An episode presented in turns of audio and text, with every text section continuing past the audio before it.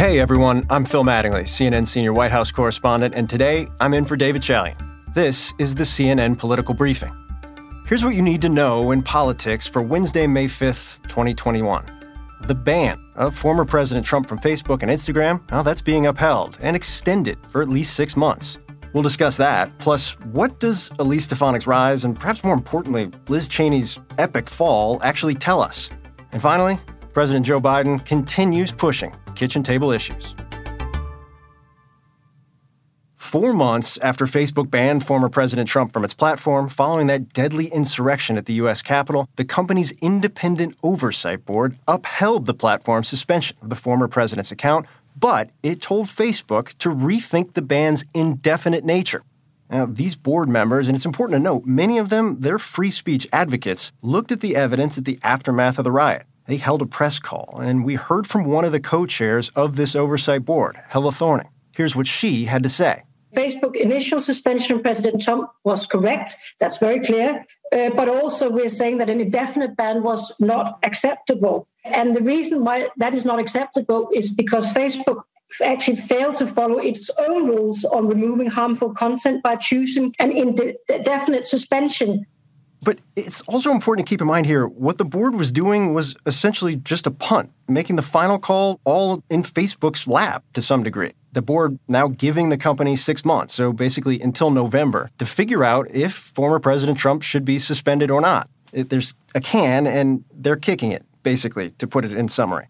So, what exactly happens next? Well, that's a good question. I think everybody's trying to figure out to some degree right now. Obviously, we have the six month timeline, and with that timeline comes pretty immense pressure right back in the lap of Facebook and CEO Mark Zuckerberg. Now, of course, it will be extremely important to see how Mark Zuckerberg handles this role, a super powerful role that he has over public discourse in this country. It's an issue Zuckerberg, Facebook, frankly, all social media companies have been trying to manage, navigate, deal with for the better part of the last several years. And now we are going to get a very acute example of where they stand on things. Now, I'm going to shock none of you when I tell you the former president had something to say about this. He did release a press statement in response to the board's decision. Yes, it is hyperbolic. Quote, what Facebook, Twitter, and Google have done is a total disgrace and an embarrassment to our country.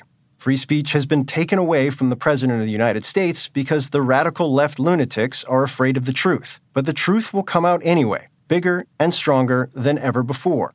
Subtle, as I noted, very subtle, but also worth noting it was done via press release because he doesn't have a platform necessarily to put it out. And I'm sure it's, it's not just going to be the president. His supporters are already raising money off the issue. Certainly, they are saying the president should be let back on. And we're going to hear from Democrats saying very clearly he shouldn't. All this just puts more pressure on Mark Zuckerberg. But it's important to note that despite the ban and President Trump's press releases taking the place of his social media posts, it doesn't at all decrease his current impact, his current grip over the GOP. In fact, if you watch what's happening in the party throughout the country, not just in Washington, Trump's grip seems as strong as ever. You have party leaders kowtowing to him. You still have 70% of self identifying Republicans believing his big lie about the election. It's very clear he's not going anywhere anytime soon. Now, here's what else matters today. Next week, a vote among GOP House members could end up stripping Liz Cheney of her leadership role as the number three Republican in the GOP. House Republican leaders, they are eyeing next Wednesday as the likely moment when Liz Cheney will no longer be the lone woman in the Republican leadership in the House. And now, and this is what you really need to keep an eye on. New York Representative Elise Stefanik, a staunch defender of former President Trump, she has consolidated the support of pretty much the entire Republican conference and is poised to lock down enough support to replace Cheney in that number three slot. Now, the move to sub Stefanik in for Cheney is yet more proof of this kind of mesmerizing transformation we've seen in the Republican Party. Stefanik was just elected to a fourth term from an upstate New York seat, but she came to Congress as a moderate, someone who worked with Democrats. Her resume? She worked for President George W. Bush, then GOP presidential nominee Mitt Romney. But her real star turn, when she became known to everybody, raised millions of dollars, it's tied to one thing, and one thing only her ardent public defense of former President Trump during both of his impeachment trials. As someone who knew Congresswoman Stefanik pre Congress, covered her pretty closely when she first arrived, it's been a rather head spinning turn of events. Now, so far, no GOP challenger to Stefanik has emerged, and she's making it clear she has support across the conference. Most importantly, from the top two House Republicans, Kevin McCarthy and Steve Scalise, signaling today they are absolutely behind her. Now, the rise of Stefanik and the precipitous fall of Cheney perfectly encapsulates how Donald Trump just frankly owns the GOP right now. The GOP leadership, well, they're about to push out the only person willing to state the facts. It's something that signals pretty much there's no future for anti Trumpers in the party. And today, the former president, he announced his support for Stefanik's bid for House GOP conference chair over Cheney through a press statement. It reads, quote, Elise Stefanik is a far superior choice, and she has my complete and total endorsement for GOP conference chair. Now, I'm not saying Cheney has no support at all, and it's pretty clear she's going to be gone. But CNN's reporting she knows that, and she's arguing that if she has to trade honesty for this leadership post, well, that's not a trade she's willing to make. And finally, today, amid all the chaos in the GOP, all the focus on former President Trump, President Biden's focus, it may sound a little familiar and, frankly, a little boring. He's pushing his checks in hand strategy after setting a new ambitious vaccine goal. That's by design, his advisors say.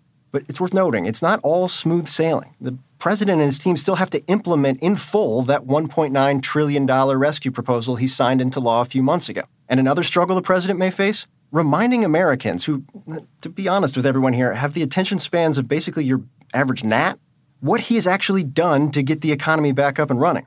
And that is why he's out there every day talking about the economy, talking about vaccinations, talking about the pandemic. It is an explicit effort to ensure he keeps those accomplishments top of mind for Americans. Now, take today, for example. He's out promoting a newly launched restaurant revitalization fund which was established to help struggling restaurants and other eligible businesses keep their doors open in the wake of this pandemic. Right now, only about a quarter of the restaurant owners expect to return to normal operations in the next six months. We can do much better than that with the American Rescue Plan. Now, this is real. This is tangible. This is desperately needed aid. Is it sexy? Eh, not exactly, but it underscores the strategy here. Ignore the Washington churn. Focus on the economy and the pandemic. Now, whether voters remember that economic success and not the challenges that are sure to be coming, that remains to be seen. And that's it for today's political briefing. Thanks so much for listening. And please take a moment to listen and follow wherever you get your podcasts. Don't worry, we'll be talking to you again tomorrow.